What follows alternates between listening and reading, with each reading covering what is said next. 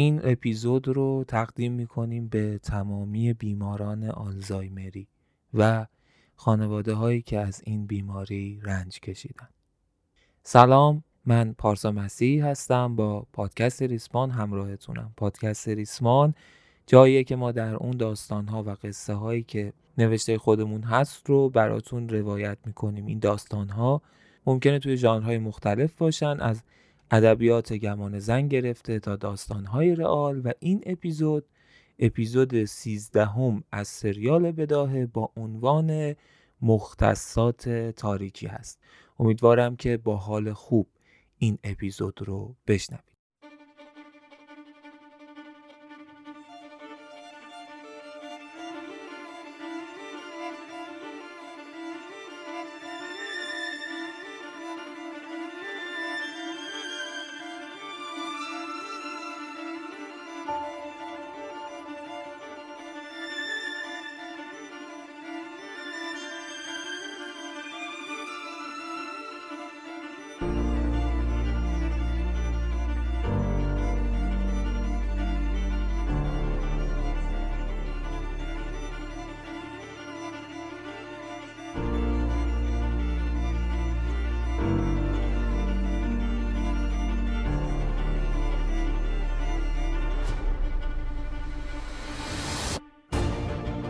توی قسمت قبل ما متوجه شدیم که سهراب و آرمین و همتا توی اتاقک های تنهای جوری حبس شده بودن و همتا و سهراب سه روز تمام بیهوش بودن با تزریق هایی که بهشون می‌شد. برعکس آرمین رو یک تایمی نذاشته بودن به خوابه به زور نگهش داشته بودن و بعدش یک تایمی هم گذاشتن که اون هم کمی بخوابه. بعد از اینکه بیدار شدن فهمیدن که توی جاوید کمپانی گیر کردن و همدیگر رو پیدا کردن. با هم به فضای بیرونی اون زندان رفتن برای هواخوری.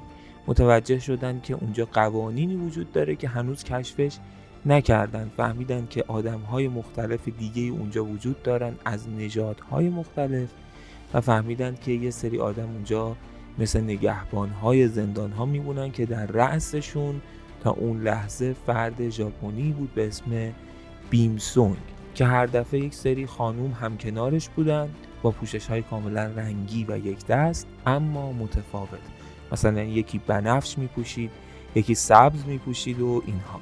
ماجراهای ندیمه ها رو داشتیم که هر کدوم از این سه نفر یک ندیمه ای داشتن. ندیمه ای که بهشون می‌گفت من گوشم برای تو و حرفات رو میشنوم و رازدارتم.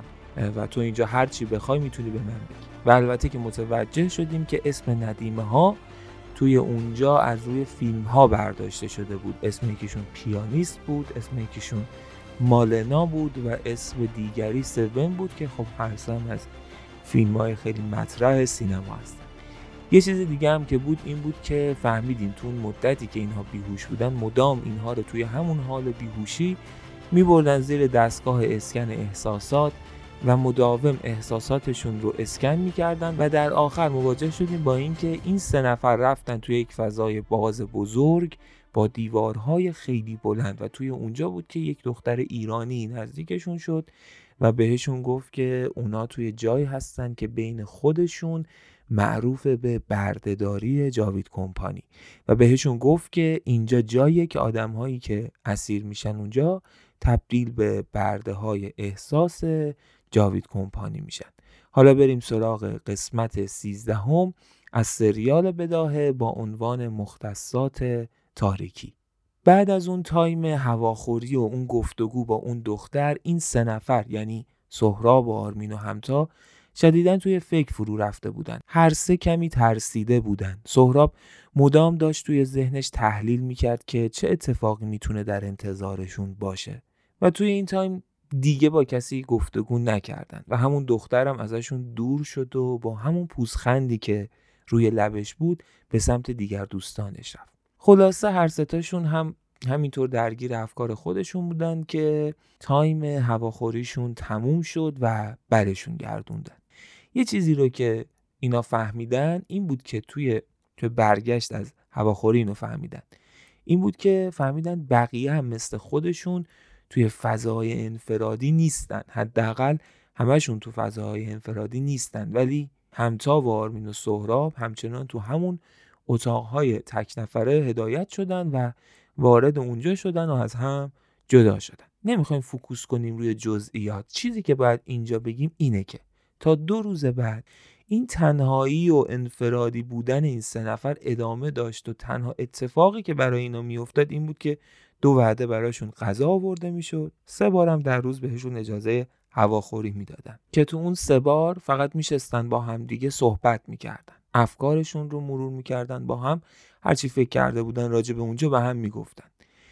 کمی امید به سعید داشتن. همون دوست سهراب که بیرون بود و اپیزود اول رو توی خونه اون گذرونده بودیم و فهمیدیم چه اتفاقاتی افتاده بود بین این سه نفر و نقشه عملیات رو کشیدن. و اگر یادتون باشه قرار بر این بود که اگر مدتی گذشت و از این سه نفر خبری نشد سعید اطلاعاتی رو که اینا بهش داده بودن منتشر کنه همه بفهمند این سه نفر برای چی رفته بودن و کجا رفته بودن و حالا خبری ازشون نیست. خلاصه کمی به سعید امید داشتن. با توجه به اون پیش بینی که کرده بودن درباره اینکه ممکنه همچین اتفاقاتی بیفته با اینکه اون موقع خب درصدش رو کم می‌دونستن. اما هنوز سعید کاری نکرده بود یا حداقل اینا متوجه کاری از سمت سعید نشده بودن. اما اون چیزی که نگرانشون می‌کرد این بود که اصلا نمی‌دونستن کجان و اینکه توی فضایی قرار گرفته بودن که آدمهایی با نژادهای متفاوت اونجا وجود داشتن. براشون به صورت ناخودآگاه این تئوری مطرح می‌شد که ممکن اصلا توی ایران نباشند و این همه چیز رو براشون پیچیده تر می‌کرد. خلاصه تون تایم هواخوری ستایی هی بین هم افکارشون رو رد و بدل می‌کردن. هنوز با کس خاصی ارتباط هم نگرفته بودن. اون دختر ایرانی هم هر از گاهی میومد نزدیکشون بهشون نگاهی می‌کرد پوزخندی می‌زد و می‌رفت. انگار منتظر بود که اینا باهاش ارتباطی بگیرن تا اون هم بهشون نزدیک بشه. اما سهراب و همتا و آرمین هنوز تو مرحله کشف بودن توی مرحله تحلیل بودن. مثل یه بچه ای که دیدین وارد یه محیط تازه میشه مدام در و دیوار و این ور اون رو نگاه می‌کنه؟ اگر باش حتی حرف هم بزنی نمی‌فهمه انگار چی میگی. چرا؟ چون غرق کشف کردن و شناختن محیط جدیده. حال آرمین و همتا و سهرابم همچین چیزی بود. برای همین خیلی سمت ارتباط گرفتن با دیگران نرفته بودن. غیر از اینا روزی یک بار در حد نیم ساعت ندیمه هاشون پیانیست سون و مالنا می‌رفتن سراغشون. مالنا ندیمه آرمین بود سون ندیمه سهراب بود و پیانیست ندیمه همتا. سعی می‌کردن باهاشون ارتباط بگیرن. سهراب مثل قبل هیچ نمی‌گفت سکوت مطلق حتی واکنش عصبی داشت نسبت به اون دختر سون. همتا یکم نرمتر شده بود گفتگوهای خیلی کوتاهی می‌کرد با اون مرد به اسم پیانیست. اما آرمین کاملا اتفاقات و افکارش رو برای مالنا تعریف می‌کرد و یکم حس خوبی داشت. تنها زمانهایی که آرمین یکم حالش بهتر می‌شد و یکم از ترسهاش دور می‌شد یکی تایم هواخوری بود که با سهراب و همتا بود یکم زمانی که با مالنا صحبت و درد و دل می‌کرد. اما مسئله ای که روزانه مدام تکرار می‌شد. چندین بار در روز اسکنشون بود. یعنی میبردنشون زیر همون دستگاه های اسکن و save احساسات و هی احساساتشون رو save می‌کردن. سهراب خیلی سعی می‌کرد متوجه این بشه که اینا دارن چی کار می‌کنن. برای چی مدام دارن احساساتشون رو اسکن می‌کنن؟ برای چی دارن مدام میبرنشون زیر همون unit های نوری شکل؟ ولی نمی‌فهمید. جوابی براش پیدا نمی‌کرد و بسیار هم براش این ماجرا عذاب آور و دردناک بود و روزی چند بار هم مجبور بود این اتفاقات رو تحمل کنه. یکی دو بارم به فکرش زده بود که مقاومت کنه در مقابلشون. می‌خواست ببینه که سازوکار اجباری اونجا چیه. یعنی اگر نخواد کاری رو بکنه اونا چطور مجبورشون می‌کنن؟ اما با خودش فکر کرده بود که زوده باید صبر کنه تا اتفاقش بیفته. خیلی هم همشون دلتنگ خانواده هاشون بودن. این طبیعیه به شدت. یاد خانوادهشون سهراب یاد ماهده همسرش می‌کرد.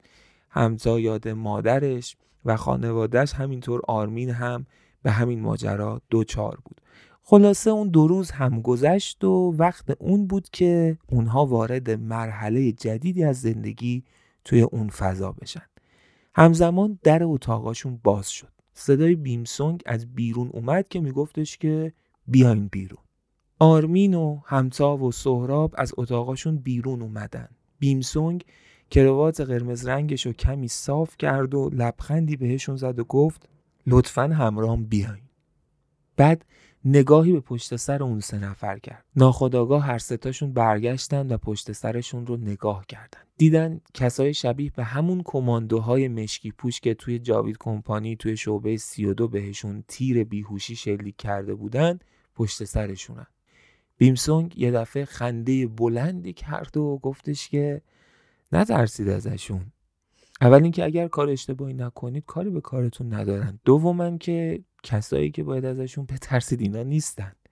گروه جلادهای ما بعدم پشتشو کرد بهشون و گفت دنبال من بیاین. هر سه نفر دنبال بیمسونگ راه افتادن و چهار تا کماندوی مشکی پوش با اسلحه هایی که نشونه رفته بودن سمت این سه نفر پشتشون حرکت می‌کردن. چند تا راهرو رو پشت سر گذاشتن چند بار پله پایین رفتن پله بالا اومدن. یک راه گیج و گنگی بود. آرمین درگیر ترس بود. سهراب ذهنش درگیر تحلیل بود. مدام سعی می‌کرد روابط و سازوکار اونجا رو توی ذهنش تحلیل کنه. ولی همتا داشت توی ذهنش مسیر رو حفظ می‌کرد. داشت سعی می‌کرد بفهمه که با اینکه خیلی مسیر پرپیچ و خمی هست بفهمه که دارن به کجا میرن. تا اینکه به انتهای یک راهروی رسیدن. اونجا بیمسونگ بهشون گفتش که پشتتون رو بکنید به دیوار. هر سه نفر برگشتن به سمت دیوار. چشم بندهایی روی چشم هاشون بسته شد و بعد بیمسونگ اول آرمین رو صدا کرد و گفت یک پاتو بیار بالا روی یه چیزی بذار که من بهت میگم. آرمین هم این کارو کرد و بعد پای دومش. همتا و سهراب هم همینطور. حالا چی بود اون؟ اونا سه تا اسکیت بورد همین تخته های اسکیت گذاشته بودن جلوی پای این سه نفر و اونها رو برده بودن بالای اون. به جلوی این اسکیت بورد ها یک زنجیری وصل بود که سه نفر اونها رو میکشیدن. نیت چی بود؟ نیت این بود که اونها دیگه مسیر رو متوجه نشن. چشم ها بسته روی اسکیت ها وایستاده بودن و اون کسایی که این زنجیرها رو میکشوندن مدام اونها رو در زوایای مختلف حرکت می‌دادن. زوایایی که بعضیاش درست بود و بعضیاش غلط. تا اینا نفهمن که دارن به کجا میرن. آخرین لحظه ای هم که می‌خواستن حرکت کنن بیمسونگ بهشون گفته بود که سعی کنید تعادلتون رو حفظ کنید. همتا یه ذره به هم ریخت. کار از دستش در رفته بود. نتونسته بود به هدفش برسه. می‌خواست بفهمه که اینا دارن به کجا میبرنشون. ولی نشده بود. با اینکه تمام تلاشش رو کرد که حدسش رو همچنان حفظ نگه داره. سعی می‌کرد بین این حرکات زیگزاگی مدامی که اینا انجام می‌دادن و بین پیچ هایی که میبردنشون یا گاهی حتی به صورت دایره میچرخوندنشون بفهمه که کدوم درسته و کدوم غلط و شبیه سازی شده است. مسیری رو توی ذهن خودش انتخاب و حفظ کنه و سعی کنه که نگهش داره تا شاید بعدا به دردشون بخوره. خلاصه اونا رسیدن به یک جای. چشم بندها رو از چشماشون باز کردن. بهشون گفتن که از اسکیت ها پایین بیاین و چهار تا پله روبروشون بود. بیمسونگ اول از همه چهار تا پله رو رفت بالا و بهشون گفت که پشت من بیاین در اتاقی رو باز کرد و وارد یک فضای مجللی شدن که هر سه نفر مات و مبهوت موندن. یک فضایی که انگار به دو نیم تقسیم شده بود. فضای پشتی کاملا سفید رنگ بود با ستونهای بلند و تقریبا زیاد و فضای جلویی که روبروشون بود جایی بود که از سنگهای مرمر ساخته شده بود. انگار که الگو برداری شده بود از دو کاخ باستانی اما پر از وسیله و امکانات مدرن. پر از LED پر از LCD پر از اسپیکر پر از دوربین مدار بسته و اینجور چیزا. یه گوشه استخر یه گوشه جکوزی یه گوشه سونا یه گوشه یک بار بزرگ از انواع نوشیدنی. یک طرف دیگه فضای شیشه ای که مثل یک اتاق خواب بود و یک تخت خواب بزرگ توش قرار داشت. طرف دیگه جایی مثل یک مهمون خونه بود با مبل های اشرافی عجیب. و در انتهای اون فضای سفید رنگ و پر از ستون یک میزکار مجللی قرار داشت با مبل ها و صندلی هایی که جلوش چیده شده. دیدن این فضا براشون بسیار عجیب بود و واقعا محو تماشا شده بود. گذر کردن. بیمسونگ همینطور می‌رفت جلو و هر از گاهی هم برمیگشت زیر چشمی اینا رو نگاه می‌کرد و یه پوزخندی بهشون می‌زد. بعد می‌رفت جلو. خلاصه رد شدن از همه این فضا و رسیدن به همون میز کار در انتها و بیمسونگ به هر گفت که بنشین. هر سه روی های جلوی اون میز کار نشستن و بیمسونگ هم رفت پشت میز کار کنار صندلی ایستاد.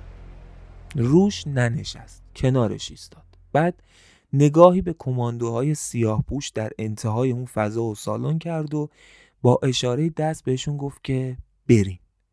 اونو از اونجا خارج شدن. چند ثانیه در سکوت گذشت. سهراب یه دفعه رو کرد به بیمسونگ و گفتش که نمی ترسی الان که تنها شدی بلایی سرت بیارم؟ یا مثلا اینکه گروگانت بگیرم و ببرم تا بتونم از اینجا برم بیرون؟ سهراب این حرف زده بود تا بیشتر از ساز و کارشون سر در بیاره. یک حرف آگاهانه بود و یه جورایی هم طرحش جواب داد. بیمسونگ قهقهی زد و گفتش که اولا که مطمئن باش اگه اینجا ساز و کاری هم نبود نه تنها تو بلکه ده تای مثل تو هم اینجا بودن حریف من نمی شدن بعید می‌دونم شما ایرانی ها یا بهتره بگم اصلا آسیای غربی ها یا شاید هم باید بگم تمام دنیا توی هنر رزم به گرد پاهای ماها برسین. دوم اینکه اینجا از این خبرها نیست. هر فکری که توی سر تو باشه قبلا یکی بهش فکر کرده و راه چاره واسش گذاشته. اون وقت دولا شد بیمسونگ روی میز و نوک انگشت اشارش رو روی جای از میز گذاشت و لمسش کرد. یه دفعه از جلوی میز لیزرهای قرمز رنگی توی یک لحظه نمایان شدن و بعد هم ناپدید شدن. اون وقت از روی اون میز کار بیمسونگ مجسمه طلایی رنگ رو برداشت و پرد کرد به سمت اون طرف سالن. اما اون مجسمه توی حرکتش در هوا وقتی که درست از اونجایی رد شد که اون لیزرهای قرمز رنگ یک لحظه نمایان شده بودن از هم پاشید خورد شد تیکه هایش هم پرد شد سمت اون سه نفر. سهراب از جاش تکون نخورده بود و همینطور صاف زل زده بود تو چشمای بیمسونگ. اما همتا و آرمی ناخواسته دستاشون آورده بودن جلوی صورتاشون. یه تیکه از این مجسمه خورد شده گونه سهراب رو خراش داده بود و خون کمی از گونش میقلتید به سمت پایین. بیمسونگ قهقهی زد و با خودش فکر کرد که حرس سهراب رو در آورده. اما سهراب لبخندی زد و گفت خیلی دلم می‌خواست خبری از این لیزر نباشه تا بهت نشون بدم که هنر رزم یعنی چی. بیمسونگ لبخندی زد و گفتش که سعیمو می‌کنم یه روزی شرایط رو فراهم کنم تا به آرزوت برسی. اما می‌دونم که سرخورده میشی. به محض اینکه این جمله بیمسونگ تموم شد یک دری از سمت چپش باز شد که قبلش اصلا مشخص نبود. انگار بخشی از دیوار بود در صورتی که یک در بود. بیمسونگ سریع به سمت در چرخید و تعظیم کرد. نگاه این سه نفر یعنی سهراب و همتا و آرمین معطوف شد به اون در که چه کسی از اون قرار خارج بشه که بیمسونگ اینطور داره بهش تعظیم می‌کنه. و لحظاتی بعد صدای کوبیده شدن کفش های پاشنه بلند زنانه به گوششون خورد و بعد هم خارج شدنش رو از اون در دیدن. بدون اینکه به صورت اونها نگاه کنه به سمت اون صندلی حرکت کرد. برعکس باقی افرادی که توی اونجا تا به اون لحظه دیده بودن این سه نفر خبری از لباس پوشیدن عجیب و غریبی نبود. یک لباس کاملا عادی تنش بود این خانم. یک کت و یک دامن. یک دامنی که تا بالای زانوهاشو فقط پوشونده بود. اومد و نشست روی اون صندلی و وقتی نشست تازه بیمسونگ از حالت تعظیم در اومد. بیمسونگ دوباره با نوک انگشت اشارش جایی از میز رو لمس کرد تا لیزرها برای دقیقه غیر فعال بشن و رفت و روبروی اون سه نفر روی مبلی نشست. سهراب و آرمین و همتا هر سه زل زده بودن به اون زن و منتظر بودن تا اون حرف بزنه. اما همتا حس عجیبی داشت. حس می‌کرد که چهره اون زن براش آشناست. حس می‌کرد که قبلا اون زن رو جایی دیده. توی همون افکار بود که اتفاقا اون زن زل زد به چشمای همتا و لبخندی زد. تعجب همتا بیشتر شد. همینطور که داشت فکر می‌کرد که یادش بیاد که این زن کیه. به محض اینکه زن دهن باز کرد و اولین کلمات رو گفت شناختش و همتا یادش اومد که اون زن کیه. و اون زن کسی نبود جز پرستو کیانی.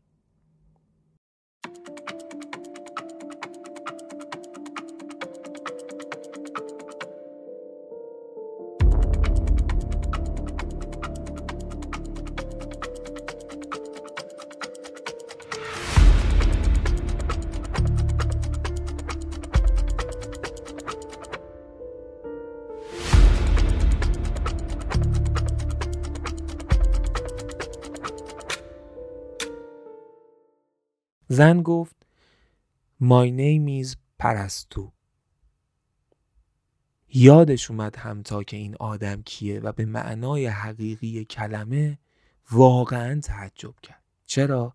پرستو کیانی همونی بود که اولین بار از سمت جاوید کمپانی با همتا ارتباط گرفته بود و ازش خواسته بود تا به جاوید کمپانی بیاد و براشون تبلیغ جاوید کمپانی رو بکنه. اون موقع خودش رو مدیر تبلیغات جاوید کمپانی معرفی کرده بود و یه جورایی پرستو کیانی بود که باعث شده بود که پای همتا به جاوید کمپانی باز بشه.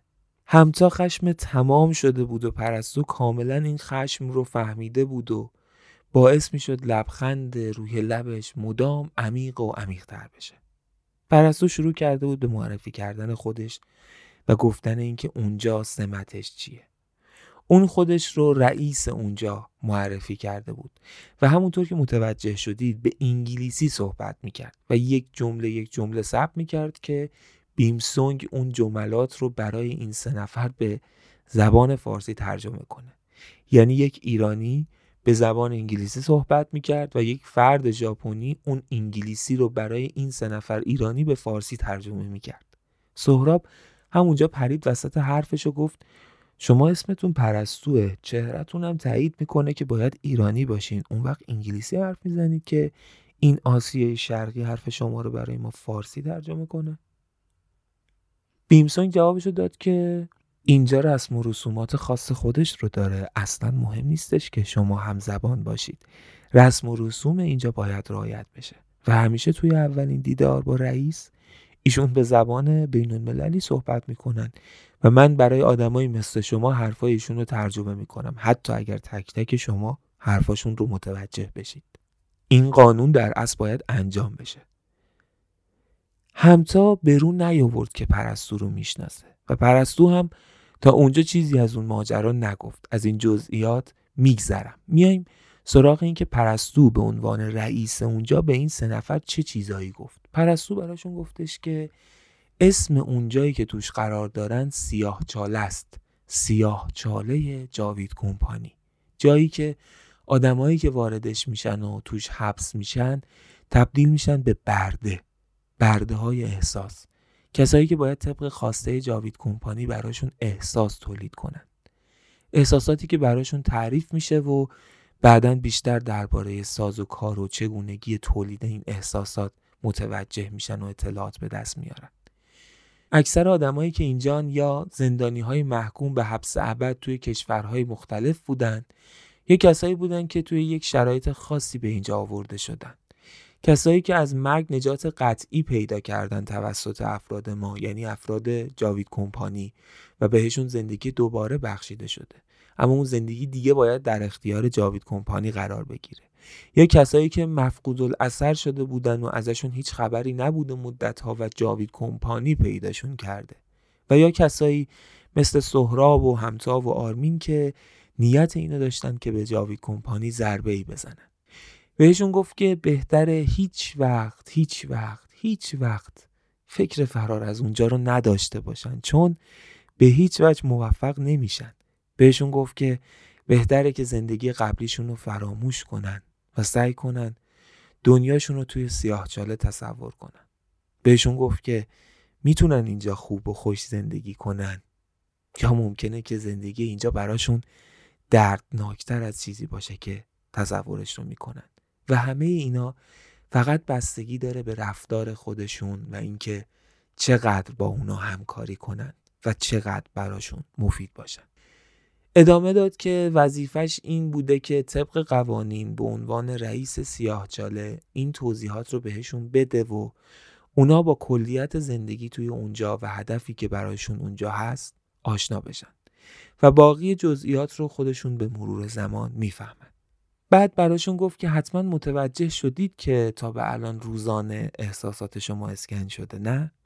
دلیلش این بوده که دقیقا جز به جز متوجه این بشیم که چه احساسات قالب و غیر قالبی توی وجود شما جریان داره و ما بشناسیمشون. جز به جز تک به تک ریز به ریز. اینقدر این احساسات اسکن شدن و خواهند شد تا تک تک احساساتی که شما رو تشکیل داده و شما رو از هم متفاوت کرده شناخته بشه. همونطور که حرف می‌زد بیمسونگ هم با نگاه عاقلا در صفیح و لبخند تمسخرآمیز نگاهشون می‌کرد و گاهی هم بلند لابلای صحبتهای پرستو می‌زد زیر خنده. وقتی صحبتهای پرستو رو به فارسی براشون ترجمه می‌کرد سعی می‌کرد اونجاهایی که فضای سیاه چاله رو قرار ترسناک یا کمی استراب آور نشون بده با بازی با تون صداش حس ترس رو بهشون منتقل کنه. بازی می‌کرد. با روانشون بازی می‌کرد.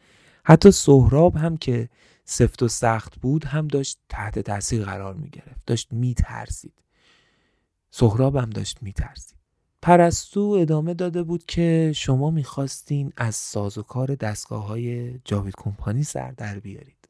به خاطر همین به یکی از شعب ما یه جورایی حمله کرده بودید. بذارید من کمی براتون توضیح بدم. یکم در حدی که شاید کنجکاویتون ارضا بشه.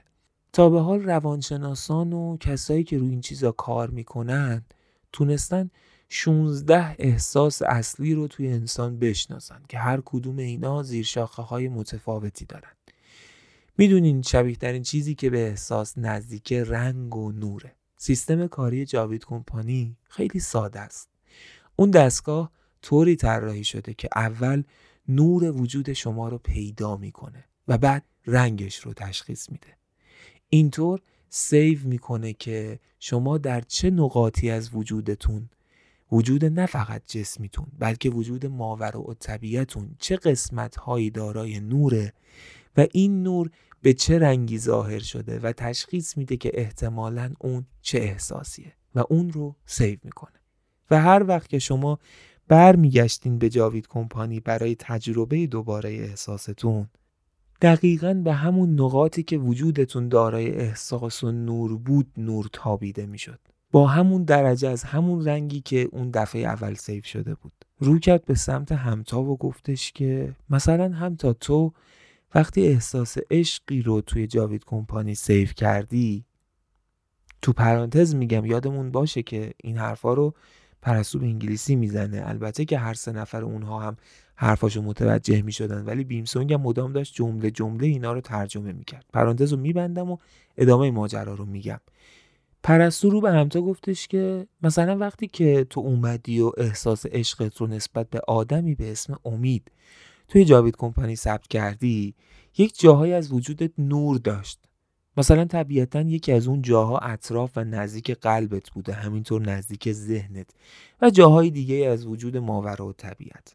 و این نور چیزی ما بین رنگ قرمز بود و یک جاهایی هم رنگ سبز. دقیقا این نقاط و این شدت نور توسط دستگاه ما ثبت شدن و تو از اون به بعد وقتی برمیگشتی پیش ما دیگه هیچ وقت این مختصات نوری و رنگی رو نمی داشتی برای همین حالت بد بود. برای همین دیگه اون عشق رو احساس نمی کردی و احساس نیاز می کردی به اون حس و حال. کاری که ما می کردیم دقیقا همین بود که وقتی دوباره زیر دستگاه می خوابیدی نور رو به همون نقاطی از وجودت که قبلا روشن بود میتابوندیم و همون رنگ رو بهش تزریق می‌کردیم. فکر می‌کنم کلیات حرفم رو متوجه شده باشید. همه اینا رو گفتم که به این برسم که اگر تا به الان مدام احساساتتون اسکن می‌شد؟ برای این بود که مختصات احساسیتون به طور دقیق شناسایی بشه. اون وقت پرستو دستش رو گذاشت روی دیوار پشت سرش. صفحه ای روشن شد. به محض اینکه دیوار روشن شد پرستو از جاش بلند شد. سهراب یاد اون روزی افتاد که رفته بود توی یکی از شعبه های جاوید کمپانی و اون تبلت منوی احساسات رو داده بودن بهش و بعد از لمس اون یک دیواری روشن شده بود. یه دفعه این صحنه براش تداعیگر اون روز شد اما چیزی که روی صفحه نمایان شد سه تا تصویر از آناتومی بدن انسان بود. منتها پر از نقطه هایی که با رنگ های متفاوت در طیف های مختلف کمرنگ و پررنگ روی این آناتومی ها تو هر کدوم مشخص شده بود. اون نقاط هم توی هر کدوم از این سه تا شکل متفاوت بود. بعضی از این نقاط رنگی هم بیرون از آناتومی بود بیرون از اون شکل بود. در اطراف و در کنار اون آناتومی بود. پرستو گفتش که این تصاویری که اینجا دارید می‌بینید مختصات احساسات غالب شماست. تمام احساساتی که تا به حال از شما استخراج شده تو این تصویر وجود داره. اشاره کرد به اولین تصویر آناتومی و رو کرد به سهراب و گفت این مختصات احساسات توه. به دومین تصویر اشاره کرد اون وقت رو کرد به همتا و گفت این مختصات احساسات توه و سومین تصویر رو نشون داد و رو کرد به آرمین و گفت این هم برای تو. بعد پرستو دوباره نشست روی صندلیش یک لبخند مرموزی روی لباش نشست. کمی روی میز خم شد. انگشتای دستاش رو توی هم قفل کرده بود. شستاش رو دایره وار دور هم میچرخوند و نگاهش به دستهای خودش افتاد. بعد سرش رو بالا آورد و خیره شد تو چشمهای همتا. بعد سهراب بعد آرمین و گفت حالا وارد مرحله بعدی میشیم. مرحله پاکسازی احساسات.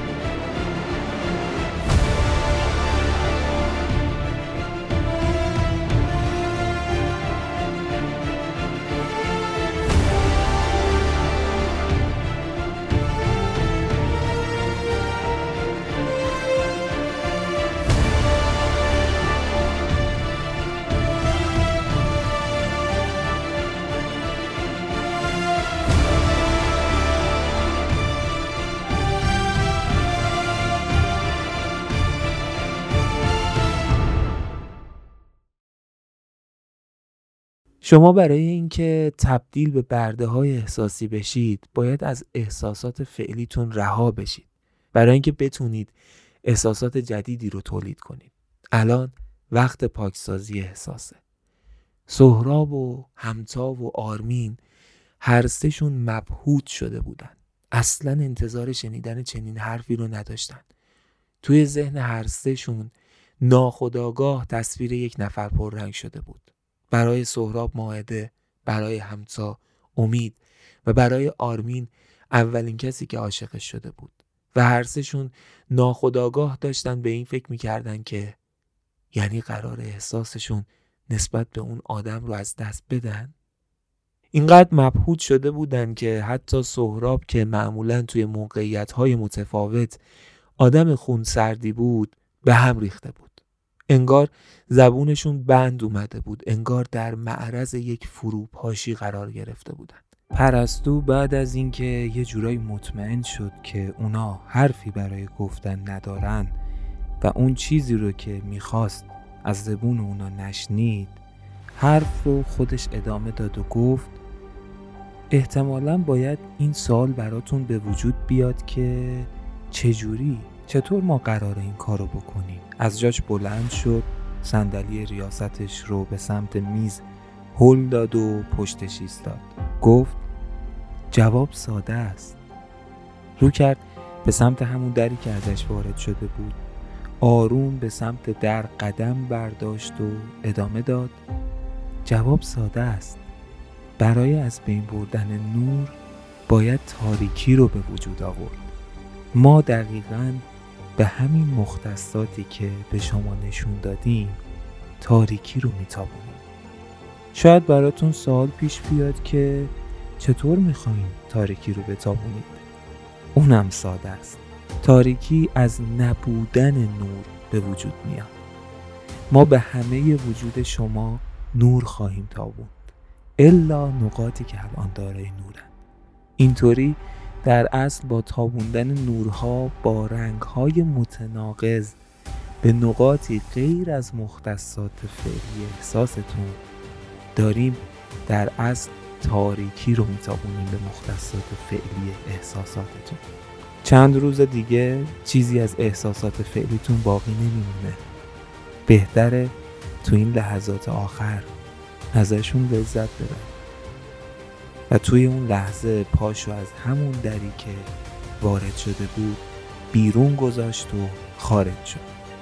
سهراب و آرمین هر دو ناخواسته از جاشون بلند شدن تا به سمت پرستو و بیمسونگ حمله کنن اما بیمسونگ زودتر از اونا پشت اون میز قرار گرفت و دوباره دکمه اون لیزر رو زد تا بهشون حالی کنه که اینجا کت تنه و بعد صدایی از انتهای اون سالن به گوششون خورد.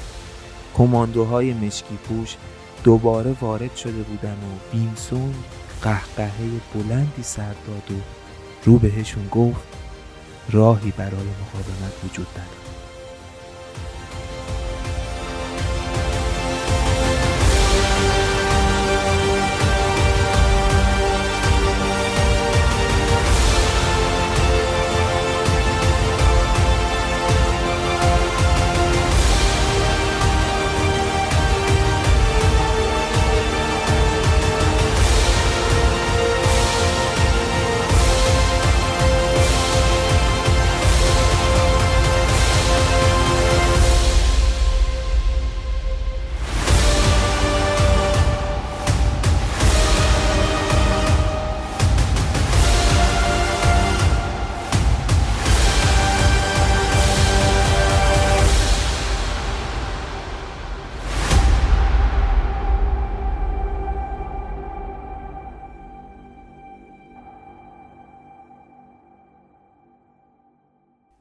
ساعتی بعد همتا آرمین و سهراب توی اتاقهاشون روی تختهاشون بسته شده بودن.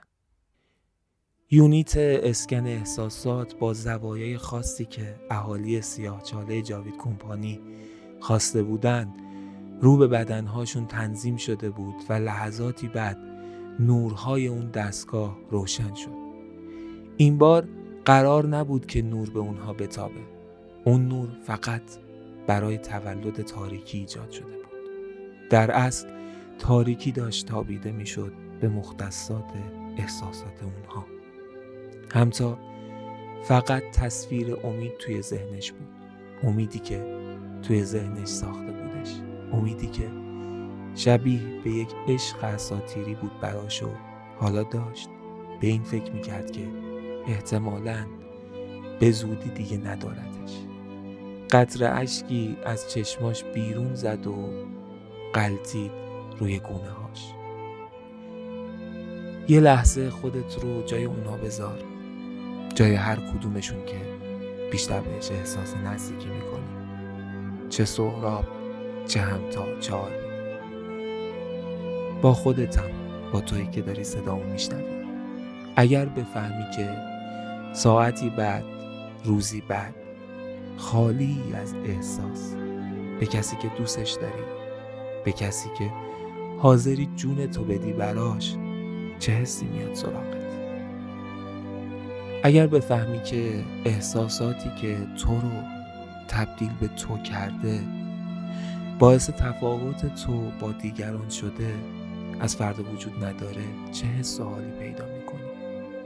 اگه بفهمی که تمام چیزی که مال تو بوده و تجربه تو از زندگی بوده قرار ازت گرفته بشه. چی برات میمونه؟ چی برامون میمونه؟ جز تباهی و نابودی و محو شدگی چی برامون میمونه؟ چه حسی داره؟ شاید چیزی شبیه به حس تباهی همین موزیکی که زیر صدای من میشنوید شاید به وسعت غم همین موزیک. همیشه با خودم فکر می‌کنم که یکی از بدترین بیماری های دنیا آلزایمره. بیماری که صاف حافظه و خاطراتتو نشونه می‌گیره. بیماری که هویتت رو ازت میدزده. اما می‌دونی چی دردناکه. یعنی بهتر بگم کاش هیچ بیمار آلزایمری اون اولا که نشونه های بیماریش داره یواش یواش خودشو نشون میده. نفهمه که قرار دوچار آلزایمر بشه. کاش هیچ کس از اطرافیانش از دهنش نپره که اون یه آلزایمریه. چون اگر زودتر بفهمه وقتی که هنوز خوش و حواسش سر جاشه درست مثل این میمونه که آدم خودش با چشمای خودش تشیه جنازش رو ببینه. خودش با دستای خودش لحد بچینه رو تک تک خاطراتش و خودش با دستای خودش کپه کپه خاک بریزه روی جنازه ترسیدش و وحشت زده خودش. کاش روزی برسه که این بیماری هم ریشهکن بشه و کاش تا قبل از اون روز هیچ بیمار آلزایمری هیچ بیمار آلزایمری نفهمه که به چنین زجر و رنجی قرار دوچار بشه درد و رنج و زجری که شاید توی ابعاد دیگه سهراب و همتا و آرمین قرار بود باهاش مواجه بشن. وقتی قرار بود احساساتشون با تاریکی محو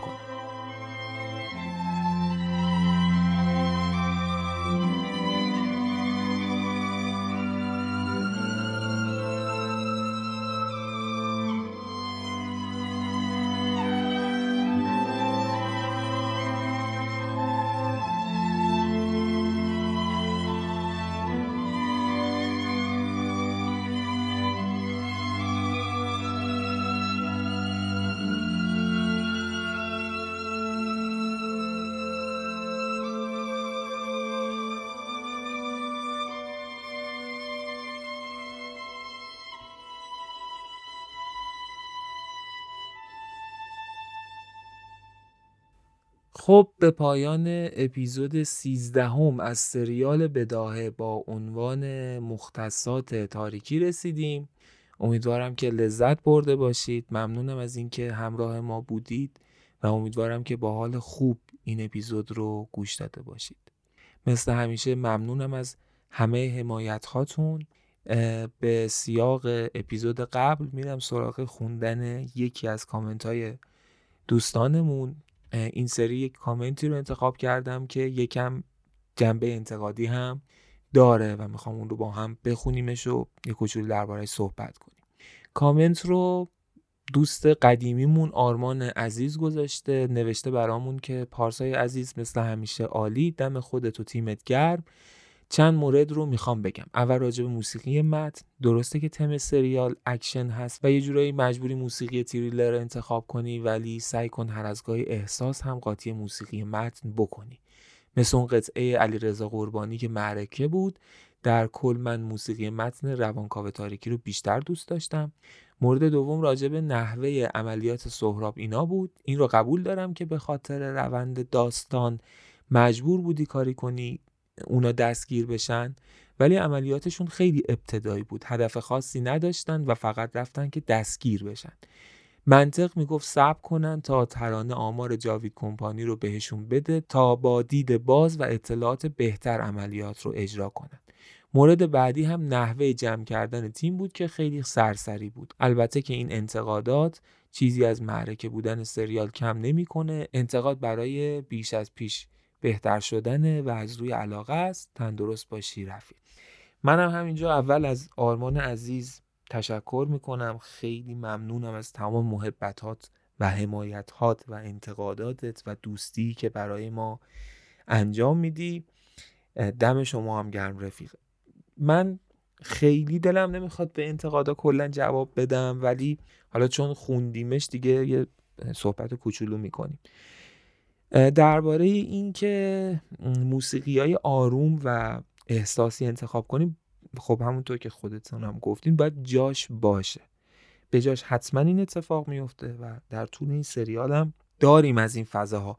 البته که خب دیگه یکم داستان از سمت و سوی رئال خارج شده و سخت شاید بشه موزیک با کلام گذاشت. ولی خب توی انتخاب موزیک و فضاهای متفاوت قطعا فضای متفاوتی خواهیم داشت. اینو مطمئن باشید. درباره اینکه موسیقی متن روانکاو رو در کل فعلا تا اینجا بیشتر دوست داشتین خب نظری ندارم سلیقتونه درباره اینکه گفتید به خاطر روند داستان مجبور بودن مجبور بودن من کاری کنم که اینا دستگیر بشن. و عملیاتشون خیلی ابتدایی بود. این رو اجازه بدین که قبول نداشته باشم. دلیل دستگیر شدنشون به دام افتادنشون همین بود که ابتدایی عملیات انجام دادن. و البته که اگر خودمون رو بذاریم جای اون شخصیت ببینید داستان سوم شخص تعریف میشه. از زاویه بالا داره دوربین ما همه چیز رو نشون میده. ما همه چیز رو می‌بینیم شخصیت ها که نمی‌بینن.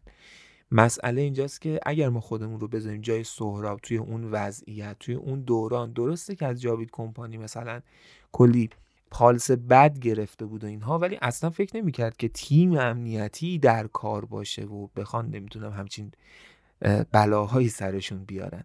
در همون حدی هم که تدابیری اندیشیده بود همونم مثلا شاید اگر دوست صمیمی داشت مثلا بهش می‌گفت بابا تو جوگیر این کارا چیه؟ می‌خوای بری یه کاری بکنی؟ فوقش میان مثلا پلیس می‌گیرن تو مثال دارم بر همین اصلا ذهنیت این رو نداشتن که قراره با چنین چیزایی مواجه بشن. درباره اینم که گفتیم که جمع شدن تیم سرسری بود. جمع شدن تیم رو سریع ازش گذشتیم. سرسری نبود.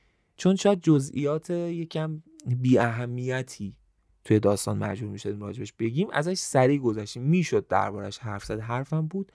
ولی گفتیم ازش زودتر بگذریم که داستان لنگ نمونه. درباره اینم که گفتین منطق می‌گفت سب کنن تا ترانه آمار جاوید کمپانی رو بهشون بده زمان می‌برد زمان می‌برد و معلوم نبود اصلا ترانه بتونه یا کی بتونه وارد جاوید کمپانی بشه. در مجموع دمت گرم. مرسی از همه شماهایی که به هر طریقی حامی ما هستین دلگرمی ما هستین و در انتهای اپیزود هم مثل همیشه تشکر می‌کنم از تمامی افرادی که توی تولید این اپیزود به من کمک کردن ممنونم از محمد سعید محمد رضایی حنانه محمد رضایی محمد مومنی متین شیر محمدی فاضل خردمند عزیز و جواد رحمانی عزیزم. امیدوارم که حالتون خوب باشه. تا اپیزود بعد فعلا.